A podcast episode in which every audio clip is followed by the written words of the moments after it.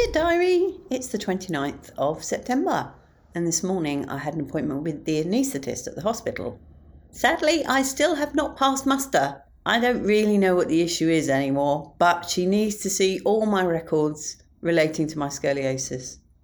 It was quite a tense meeting, I'll be honest, because I've had lots of surgery in my time and I've never had pre assessments quite like this before.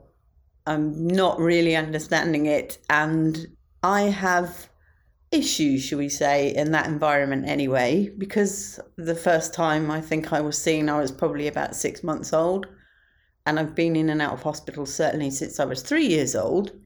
Every time I go in that environment, I'm just a child again. So I have been working hard on myself to make sure I stand up for myself because so often, you know, I could go in for an ingrown toenail and the next minute you've got all your top off so that the doctor can have a good old look because that is what happens all the time. My privacy and dignity has been invaded so many times. Anyway she concluded that she needed to have a look at my back. And all hell broke loose because it's like you need to give me exactly the reason why you need to look. And um, let's just say there were holes in her story and she felt very uncomfortable and she did change her story in the end. Said oh no all i need to do is look down the back of your t-shirt. And it's like whatever. I just yeah there's just i'm just sick of being in a zoo because that's how i felt all my life. It's like i'm an oddity.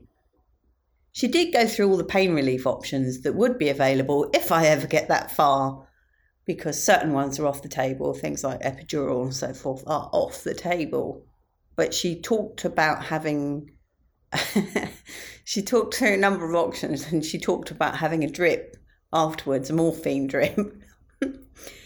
and I think I showed too much keenness in that one because she took that one off the table almost immediately. So I think she concluded that I'm clearly an addict, which I'm not, I might add.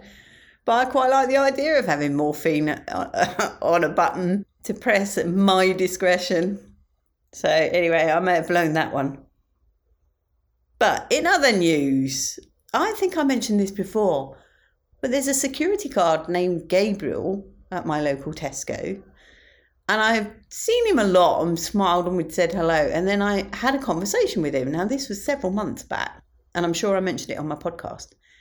And it was a time where I was feeling a bit down, I'll be honest. And yeah, it was nice having a chat with this guy. Anyway, I didn't see him again. I don't know why. He just wasn't there. And I just thought, oh, this is really spooky. Am I imagining it? Because it was quite a pick me up, you know? And I thought, oh, is he my angel Gabriel? And because he cheered me up, he no longer needs to be here. Anyway, he was there today. so I had a good old chat with him. And I did ask him if he was actually real or whether he was my angel. And he confirmed he was real and he had a 14 hour shift. so, anyway, he worked his magic and I felt a lot better after talking to him. Much love and gratitude.